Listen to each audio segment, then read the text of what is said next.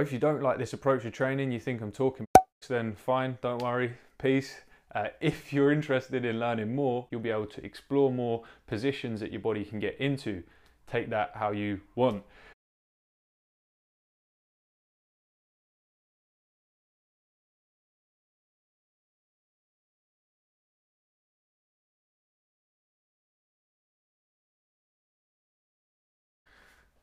Hey guys, this is Connor from Supple Strength, and today I'm going to talk to you about the five foundations of a well rounded exercise routine. These foundations, before we get into them, don't need to have an equal balance. I'm not saying you should spend one hour on each one each week. Obviously, everyone has their own unique goals and you should work towards them. My advice is that you just include all of these elements in your training. These five foundations are posture, self myofascial release, strength, mobility, and locomotion. Posture is something most of us are aware we need to improve. Whether you spend your time sitting in an office or working on a building site, it's difficult to maintain good posture.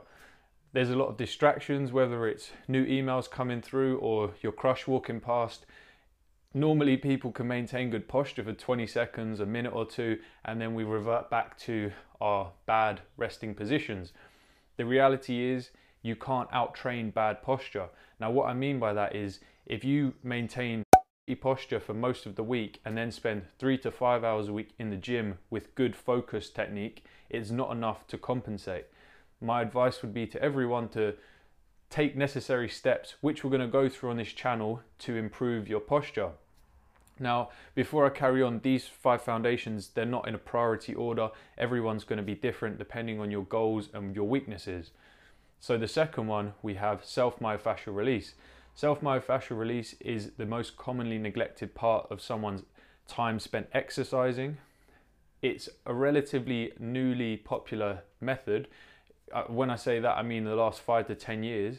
However, at this stage, we know the benefits, they've been shown time and time again, and it's something everyone should be doing.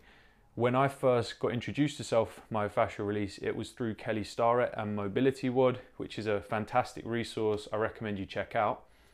When I first started, the results were so impressive that I actually decided to do my physiotherapy university dissertation on the use of a foam roller, and the results were excellent. I, it's something I commonly use myself at least two or three times a week in my training, and I think every single client I've had over the last few years, I've probably uh, pushed onto self myofascial release. It's the quickest way you can experience the biggest benefits in how you feel and move. Thirdly, we had strength training. Strength training is another essential component. It gives many benefits, not only to how you look, but also internally, your physiology, uh, your bones, how, how strong they become, and even how body fat is distributed and macronutrients are distributed throughout the body. So there's many different ways to approach strength training. You don't necessarily have to get under the barbell and start doing heavy squats and deadlifts as many strength coaches would have you believe. As long as you're getting stronger over time in a well-rounded range of exercises, you're going to be okay. Again, we will cover these methods over the coming months. The fourth section we had or foundation is mobility. Again, going back to sitting down a lot. From a young age, we're told sit in your chair and don't move, which is disastrous for many things, but particularly our mobility. We spend the whole week with our knees flexed to a 90 degree angle, which means for most people who I see in clinic, when they try and stand up, they can't even do that and engage the, the muscles in the right way due to the limitations they have. Mobility, if you start to work on it, is something that's going to massively improve how you move and how you feel. The risk of injuries will go down significantly and you'll be able to explore more positions that your body can get into. Take that how you want. Last but not least, we have locomotion. So locomotion, how you get from A to B, the foundation of that is walking. Walking and running are something that we're expected to learn through trial and error. And to some extent, we have no choice. We have to fall a few times in order to get into the swing of things. The reality is, most of us don't actually walk that well. Whether that's because, again, we sit too long or whatever it is, we don't. So it's something we should strive to improve. There's quite a few physios and people who would say, you know, no, we're all different as humans and it's, it's normal to have a wide variety of patterns and how we move. Agreed, everyone is slightly different. We all have different builds and whatever else. But if we're able to improve our walking and running, it sets us up with an excellent foundation for more complicated movements such as sport. There's one catch, which is obviously if we're trying to improve things simultaneously, the progress in each individual area might be slower, but this quickly gets cleared out by the fact that your consistency will improve. And what you'll start to notice over time is that these uh, different foundations, which might seem to be opposing, will actually be complementary and help you build as a human being, as a mover, and an athlete. So, there's four categories of benefits when you start to approach your training in a more well rounded way. Uh, firstly, we've got physical benefits, then we've got mental benefits, social benefits, and bear with me, spiritual benefits. Physical, this will be the most obvious. Uh, there's commonly people get injuries from doing the same type of movement too often. And when you approach your training in a more well rounded way, not only are you spending less time focused on specific movements that might trigger issues, but also the other areas will improve how you move. For example, if you're a runner and you start to do some strength, self myofascial release, and mobility work, those three components will actually help how you run, and that will reduce the the amount of time you spend running slightly, but also it will improve your technique when you run. Other physical benefits include less chance of plateaus um, and also uh, building a better overall physique. So your ability to play with your kids, also, I don't know, pick up a car or a carpet. Let's be realistic, uh, and run for a bus are going to be easier. If you're just strong, then yeah, you can pick up two carpets, but you might struggle getting down to play with your kids on the floor, and maybe running for a bus is out of the question. So you'll be more useful as a human being overall. Secondly, we have mental benefits. Now, mental benefits come mostly from the fact that you're con- continuously learning a vast range of new skills.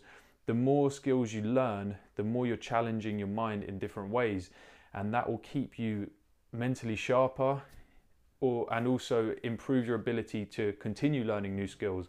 So if there's a sport that you wanted to pick up on holiday, maybe you wanted to go skiing or surfing or just hiking, you're going to find that you pick up new things easier because you're used to being in that state of mind. Thirdly, we have social benefits.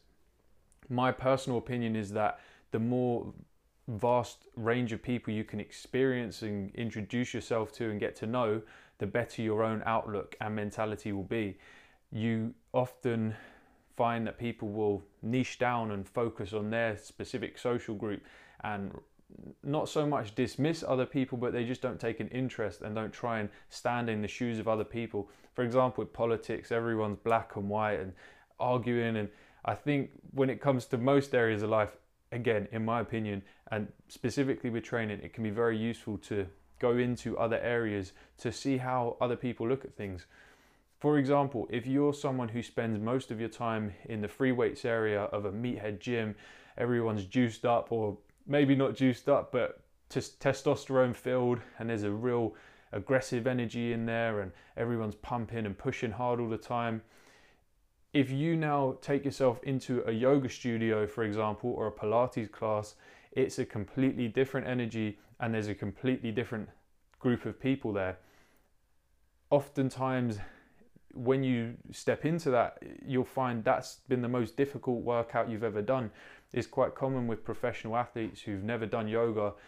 To use yoga as an example again, they'll try it for the first time and say, That's the hardest thing I've ever done. Don't write off something that you haven't tried yet, give it a go. And also, you might learn something, not only regarding your training, but mentally, maybe their outlook is different. The again, going to that sort of intense, aggressive nature in the weightlifting room is very different to the healing uh, relaxing and therapeutic nature of a yoga room, and most people can benefit from having both. You don't really want to be all go and no rest, or vice versa. Finally, we have spiritual benefits. So, when I say spiritual benefits, specifically what I'm referring to is the ego. If you are often the beginner, and let's go back to that example of a weightlifter going to a yoga class, or vice versa, when you put yourself in that stage of being a beginner, it is useful as reminding you that you are not superhuman. When we niche down and focus on our specific area and our social group and our comfort zone, we can start to it can it can start to reduce our outlook and have a negative impact and over time especially for people in my demographic young men it starts to boost your ego. You think yeah this is the way forward. And i've heard quite a few runners say for example oh i don't see the point of weightlifting or weightlifting weightlifters mock runners and stuff like that. Put yourself out of your comfort zone. Try something new. Get your ego in check. None of us are perfect and we all can benefit from approaching things in a more well-rounded way. If you well, if you don't like this approach to training, you think I'm talking then fine, don't worry, peace.